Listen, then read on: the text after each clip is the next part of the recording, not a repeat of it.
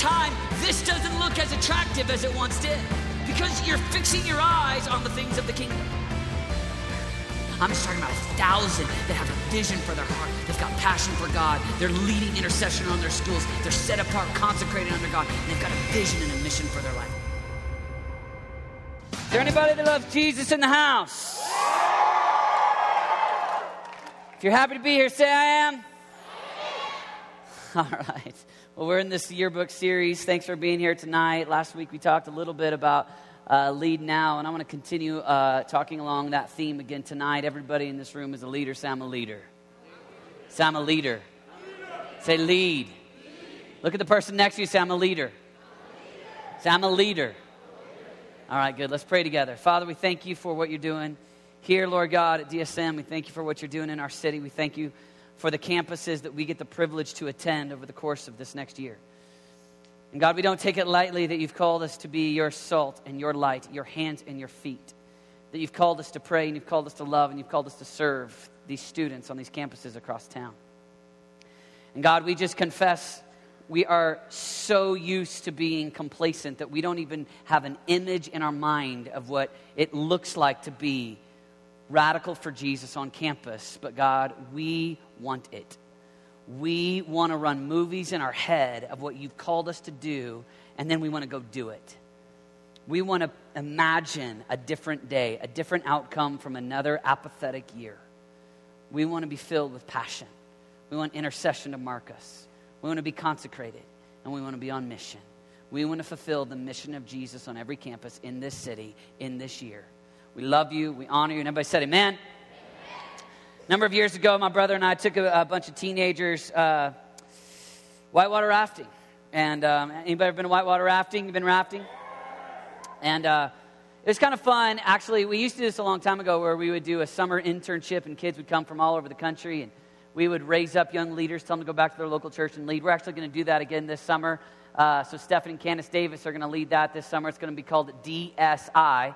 And uh, we're going to do that stands for Desperation Summer Intensive. And so that's going to come this summer. So if you have friends from across the nation that might want to come spend 10 days here uh, in leadership training, then that might be something you want to tell them about. Um, but my brother and I were leading this, uh, this gig, and we decided we are going to take all these teenagers whitewater rafting. And so we had, uh, we had lots of cool kids. We had kids from states from all over the place. Uh, our, our youngest kid was 14 years old. Any 14 year olds in here? All right, so yeah, there you go. We got some 14 year olds we had a 14 year old, and uh, I can't remember the dude's name. I just remember what we called him. We called him Boston uh, because he was from Boston. And uh, so we didn't call him by his name. He was the only kid we had from Boston, so we just called him Boston. And uh, Boston was, uh, he was cute, you know. He's real, real short. He's about my brother's size. And, uh, we, and, and, and, and, and this little dude, we got, uh, we were headed down, and, uh, and we had probably, how many boats, Dan? I mean, we probably had, man, we had tons of boats heading down the river, and um, lots of rafts. And, and we reached one place where there was lots of rapids, and, and, uh, and, and, you, know, you know how it is when, when you go whitewater rafting, they tell you that when you get into the rapid, that's the moment where you need to row the most. That's the moment where you need to turn up the intensity. That's the, if ever there's a moment where everybody needs to row, it's in the rapid. Well, Unfortunately for us, Boston, age 14, got scared in the rapid and freaked.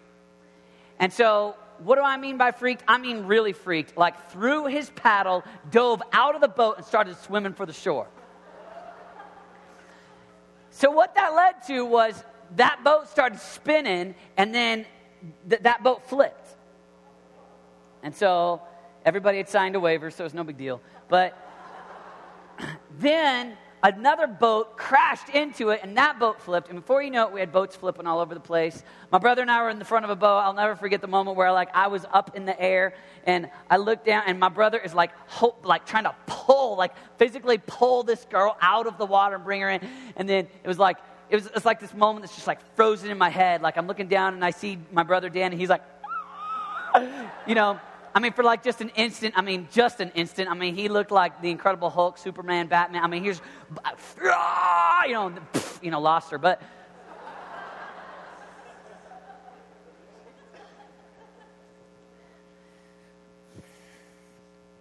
And it's, it's, a scary moment when you look up and see all these teenagers just floating down the river. And I was like, oh man, I hope I make it as a youth pastor. But But, you know, realistically, like, one of the things that I've watched, and, and for us as teenagers, or you as teenagers, me when I was one, me hanging out with teenagers for most of my life, is that a lot of times we are really excited when we are just before we're going to get on the river and we've got some guide saying, here's what you got to do, here's what you got to do, here's what you got to do, here's how you handle the pressure, here's what you got to do in the moment. That's kind of like what Wednesday nights are. We look at each other we say, here's what we want to do, here's what we're about, here's where we're going, here's what it's going to take. A lot of times, if you can make the river the year and the rapid the moment where it gets tough, when a lot of us reach a rapid, we pull a Boston. We just hightail out. It's like you've prayed at so many prayer meetings. You've come and you've said, I want to go for Jesus. You've said, God, make me bold on my campus. And then when you get the opportunity, then when there's the moment, you're timid. Then when there's the privilege, the high opportunity for you to lead on campus, it's like, dude, this is a little scary. I, am afraid of what she might think of me. I'm afraid of what he might think of me. I'm out of here, bail. Pulling a Boston. Peace. And last week we talked about let's lead now. But as I began to think about, okay, I, I don't want to just look at you and say, go lead. I want to break this down a little bit. How, how do you lead? So when I look out, I don't see a group of people that attend campuses across town. I see leaders that are going to lead prayer movements and people to Jesus all across town. Every single one of you is a leader. Every single one of you. You don't, you don't get to choose. You're not born a leader or born not a leader.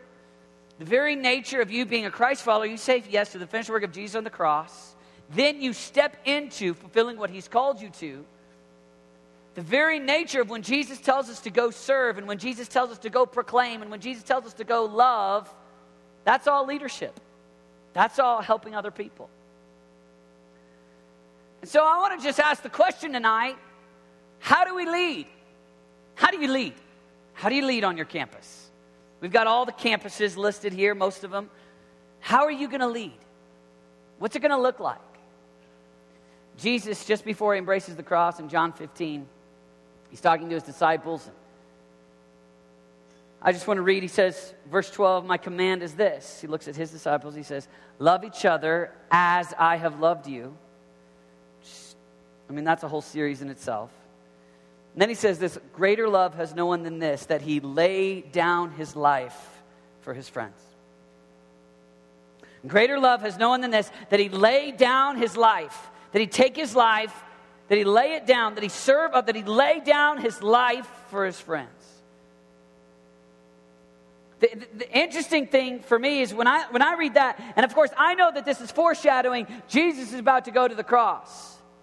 And of course, all of us know what what it looks like for Jesus to lay down his life for his friends. He's going to lay down his life for the disciples. He's going to lay down his life for the church. He's going to lay down his life for everybody who would call on the name of the Lord. He's going to lay down his life.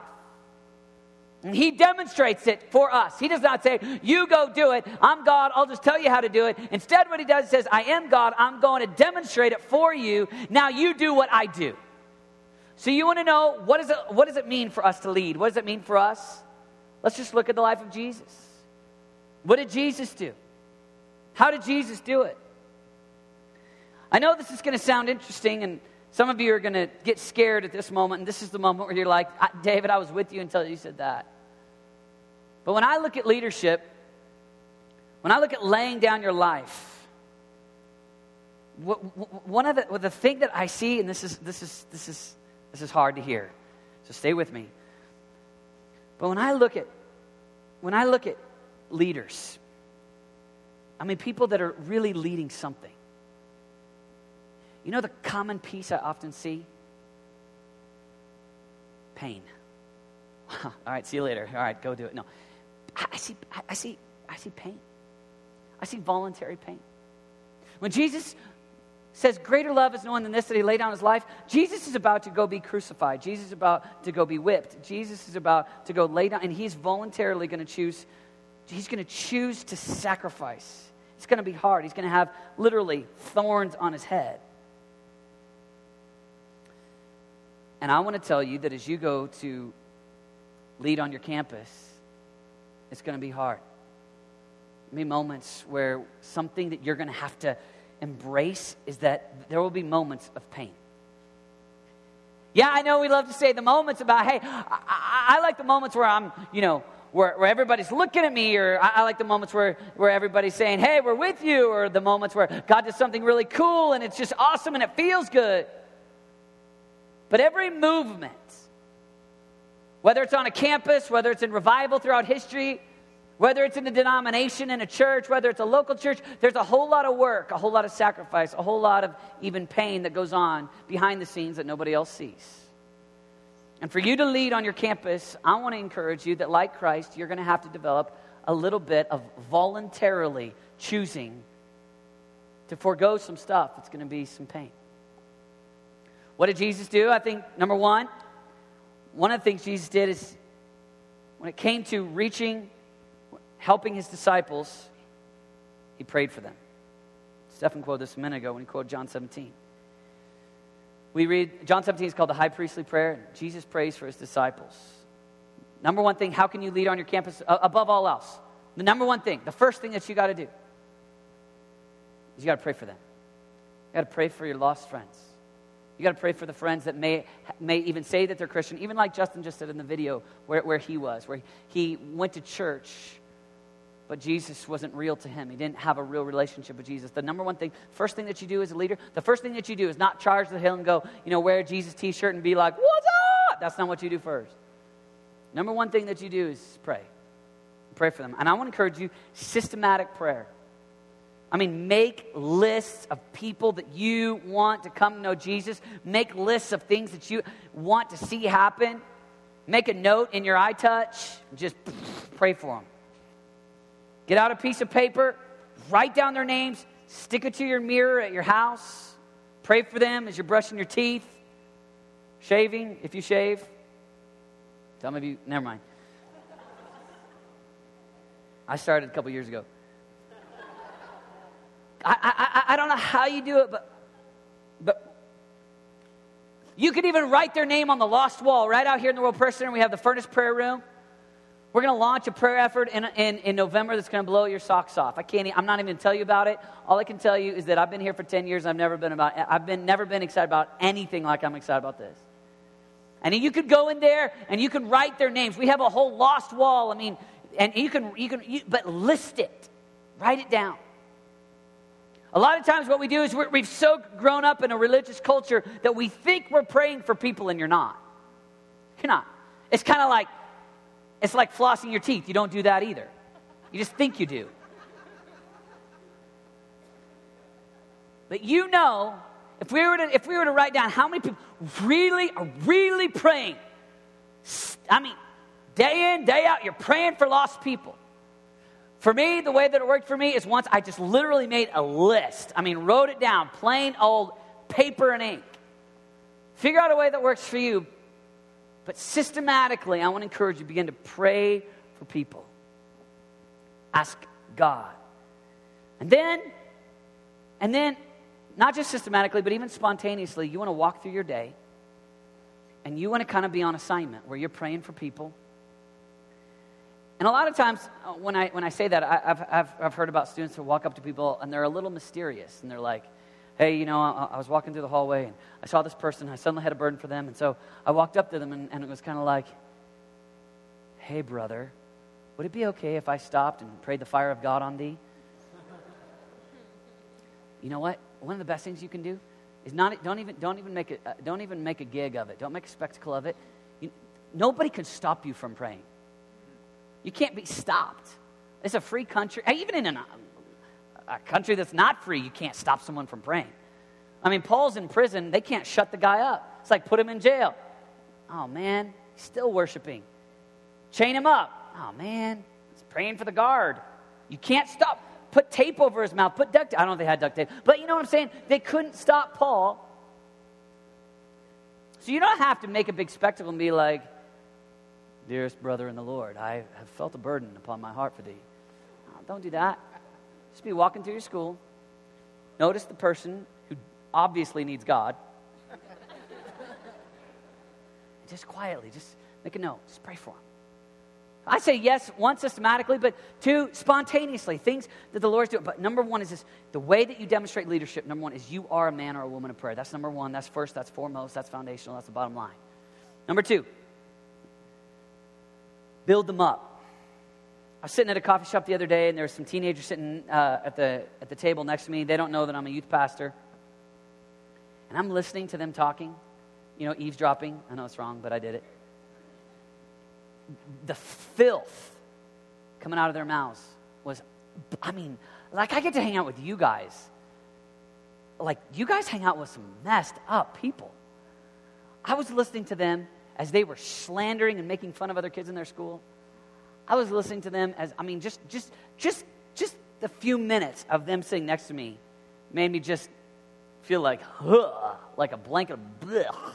I know that's not English, but that's what I felt. I was like, so one of the very obvious things that we can do to be a leader, you want to add value to other people, you want to help other people be encouraged, feel good about themselves. And I'll tell you this if you will just begin to, to build people up in your conversation, you'd be surprised how countercultural that is. People be like, what's up with him? What's up with her? I mean, if you if you just step out of being the snooty, I'm trying to be popular, I'm trying to be cool, so I'm not going to say anything encouraging, but you just start to literally build people up. Your goal is when you start a conversation, if they're if they're at this level, you want when you're done, you want to get under them and you want to build them up. You want to say you want to say. Now, I'm not saying be cheeseball and be like, "Hey, your hair looks cool." I mean, I'm not saying like don't be weird, but but but add add kind things to say. You know, if you're going to lead people to Jesus, Romans 2 4 says that it's his kindness that leads to repentance. When they see a kindness that's unmistakable inside of you, when they see that you are kind when no one else is, or even when they're unkind to you, or even when you don't have to be, you watch, softens their heart. Number three way to be a leader on your campus is this give stuff away. Just give it away. When you live in a capitalistic economy, you live in a materialistic society, bottom line is, is that all around us, nobody gives stuff away. We are a culture that consumes. Let me get the coolest clothes. Let me get the latest clothes. Let me wear my hat the coolest, latest way, like Tyrell. Let, I mean, I gotta, I, I, gotta get all, I gotta get the right iPods. I gotta get, I gotta get everything right. And in a culture like that, the kind of person that just is generous if you'll be someone on your campus that like gives stuff away, I mean, seriously. I mean, Jesus said it. I mean, Jesus said, you know, someone asks for your tunic, give them your cloak too, you know, like I've heard a lot of weird interpretations of that. That's not anything weird. That's just, if someone asks and you can give to them, man, that's a great opportunity. And you watch. If you'll just be someone that gives, it's kind of like what we just watched in this video when Bern went down to Birmingham, and they went and they just they they gave they took their dollars to get down there, and they when they give of their time, when they give of their money, when they give of their stuff for other people, there's something about that. It's kind of what we, uh, even what we did when we've raised money to, to orphan homes in other parts of the world. There's something about that that people that are not close to Christ, when they see that inside of you, and they see your willingness to sacrifice, to just give your time, your dollars, your stuff. I think it'd be cool. I think it'd be cool if one of the marks of, of, of DSM is that we got kids on campuses just giving stuff away. People be like, dude, you know, I like your earrings. You're like, what's up? Here you go. Oh, David, how can you say that? Like, those are my earrings. I don't want to do that. See, that's the problem. Like, we need to be where we want their salvation more than we want these earrings. All right? I don't have them. I know it looks like it because of this thing, but. When, when, when you have the opportunity to give, what would happen if generosity so marked us that, I mean, that you want to talk about asking the salvation question. What's with you, dude? What's with you? If you're a generous person, okay, number four is this leadership requires pressure. Say pressure. Now, I know pressure kind of sounds like what I was saying about pain, but listen to Paul, 2 Corinthians 11. Listen to Paul here. Are you with me? All right. Verse 23. So here's the context. You've got people that have got into the church. They're called heretics. Heretics are people that are preaching a false gospel. So you've got people that have gotten given false doctrines into the church. And, and Paul here in 2 Corinthians, he's trying to straighten things out. So that's the context when he goes into this rant. All right, verse 23. Are they servants of Christ? I'm out of my mind for talking like this. I am more. I have worked much harder, been in prison more frequently, been flogged more severely, and been exposed to death again and again. Five times I received from the Jews the 40 lashes minus one. Three times I was beaten with rods. Once I was stoned. That's a different kind of stone back in that day. This is, this is like rocks being thrown at you. This isn't like recreational stoning like we talk about now.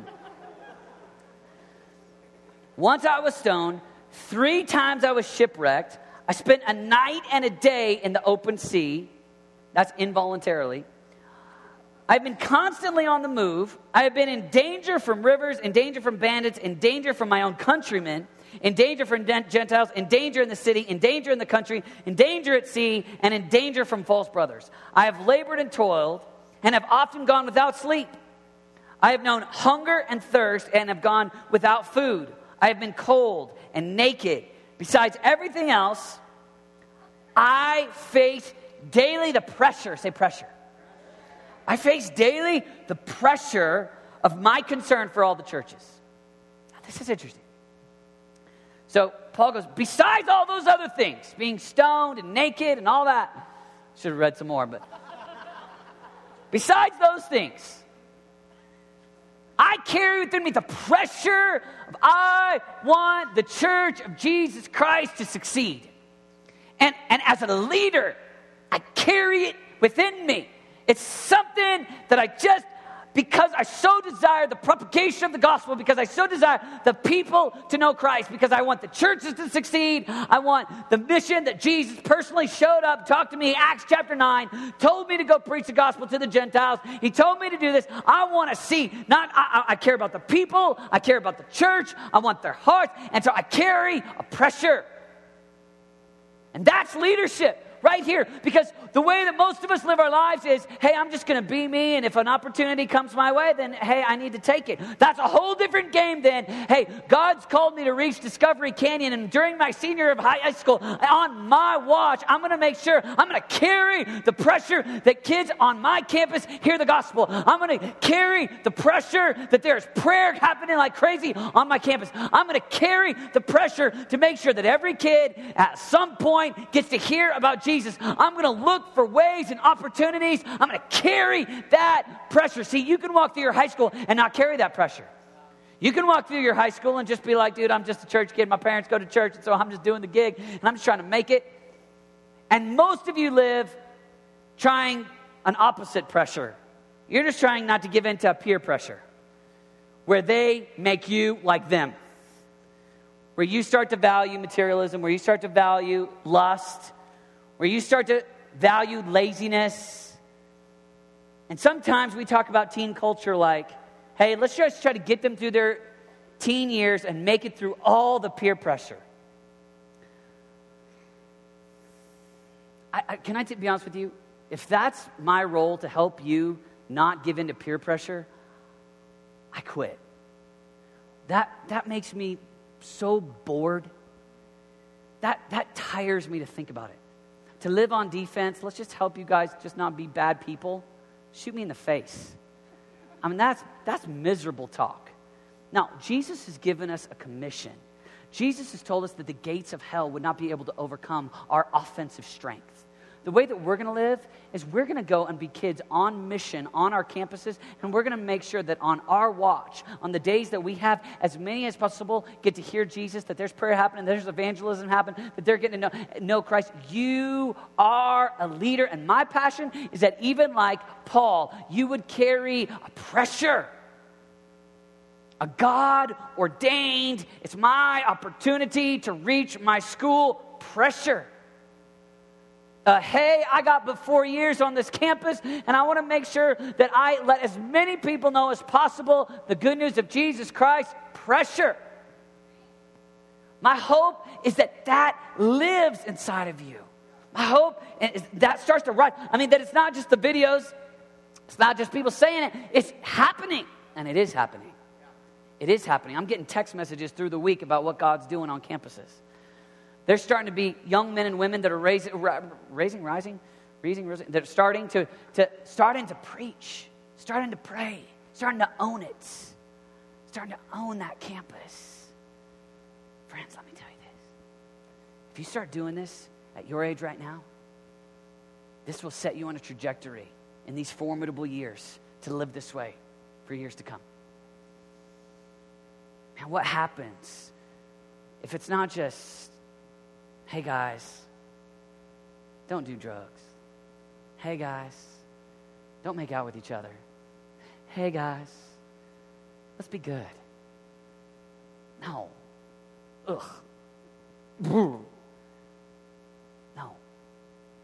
No, that just that makes me cry. No, who we are, we're leaders on campus, going after it. Number five, if you're going to be a leader, you're going to have to learn to shrug off mockery. You'll be mocked.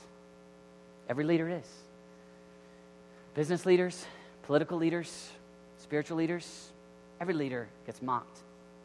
Every leader gets joked around about. One of the things I've watched so many guys derail when they get into the rapid, they just like pull a Boston, I'm out of here, check, is when they get made fun of a little bit. Do you know that that's actually your joy? You know, Jesus said in Matthew 5, when they mock you, that's actually your high privilege. That's, your, that's an awesome moment for you. I mean, that, seriously, that's like a, that's a killer. When, if, someone, if someone writes a blog about how crazy you are for Jesus, that's not your moment to be like, man, I'm throwing in the towel, hold up the white flag, I'm out. Jump out of the boat. No. That's your moment consider it pure joy, my brothers, when you face trials of many kinds. That's not Matthew 5, that's James. But that's, that's, that's your joy. James says, consider it pure joy. I think you're going to face it.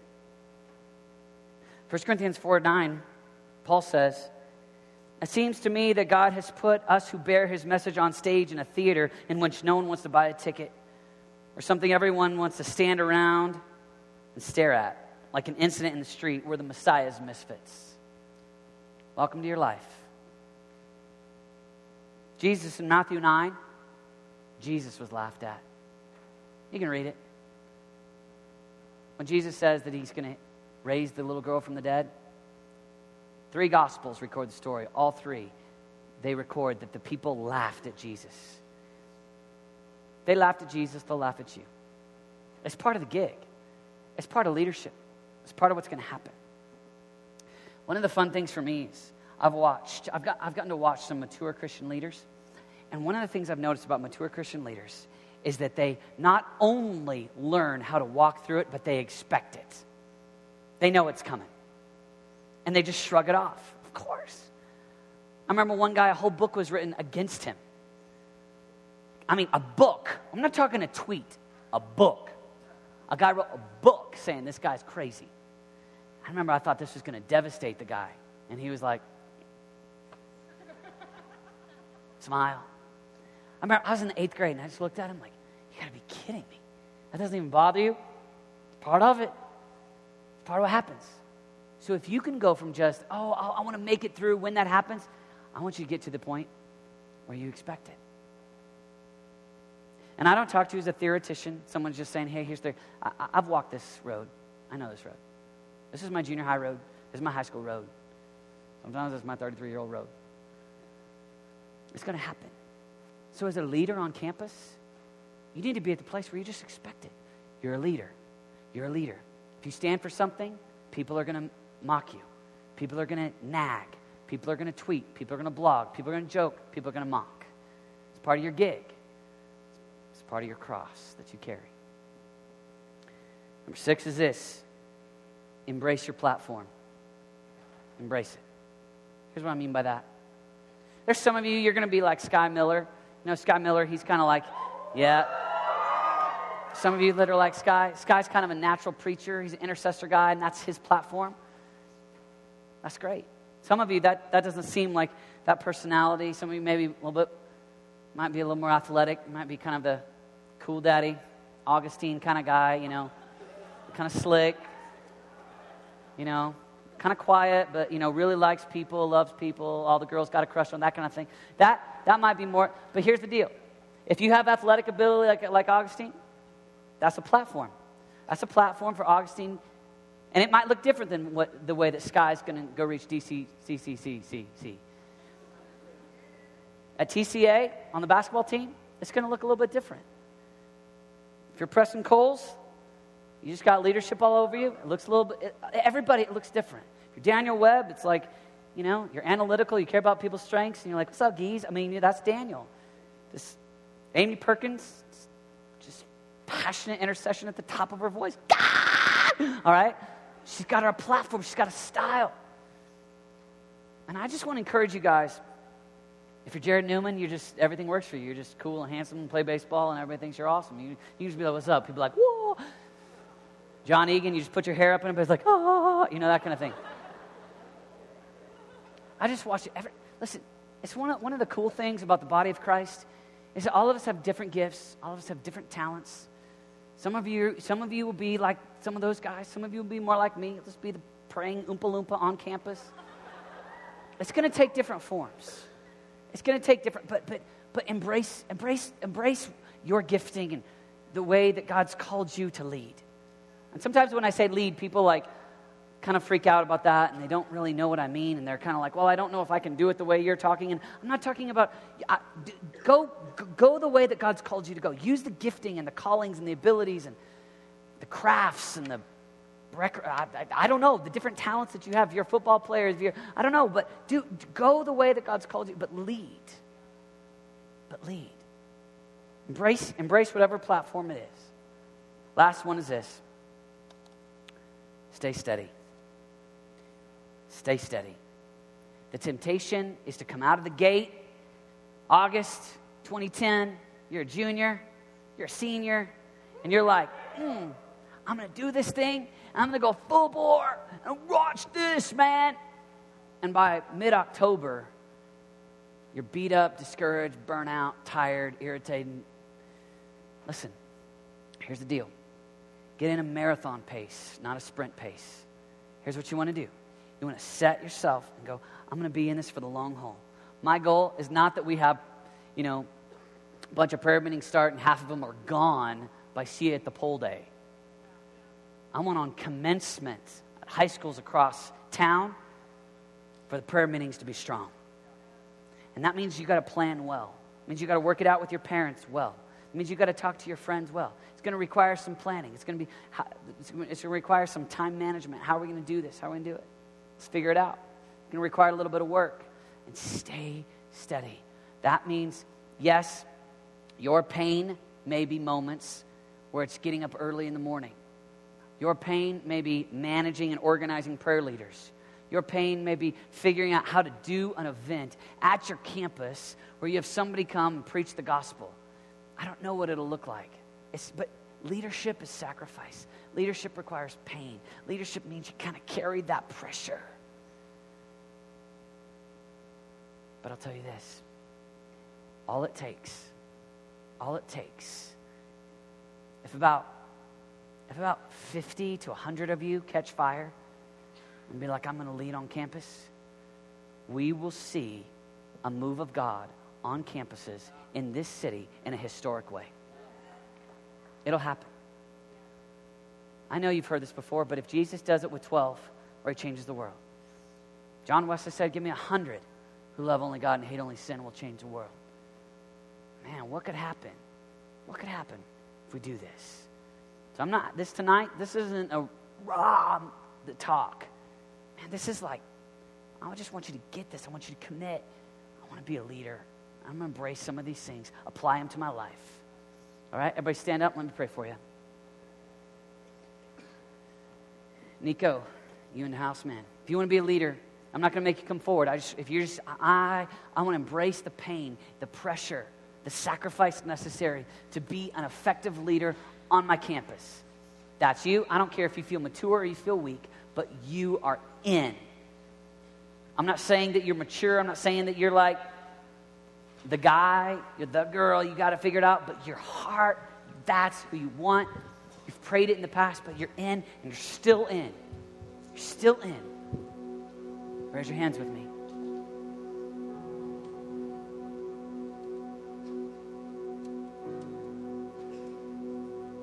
God, we're your people. We're not content to live average, Laodicean, lethargic existences. We have but one passion it's Christ alone. We have only one God. Him we give our lives to. We will follow you. Break our hearts for Pikes Peak Community College. Break our hearts for Discovery Canyon, for Rampart. Break our hearts for Pine Creek. Break our hearts for Palmer. LP. God. Father, we love you. Make us leaders. We're not church attenders, we're leaders. Hey, guys, look at me real quick. Okay.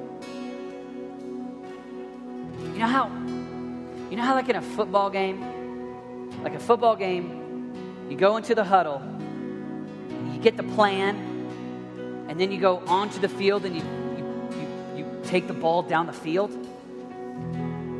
Last thing we want to be is people that like come into the huddle, get the plan, cheer each other on, they go sit on the bench. And then we come on for a huddle, go sit on the bench.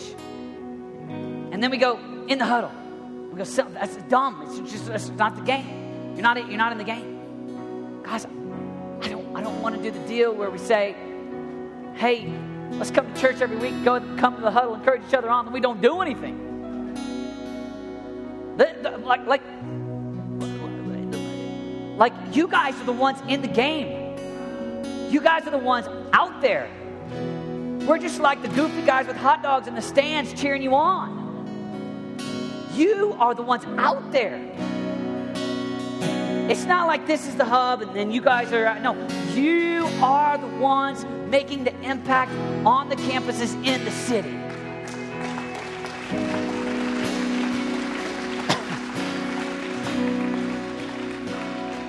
and we, as your pastors and interns, man, we want to cheer you on, but you, you got to do the stuff.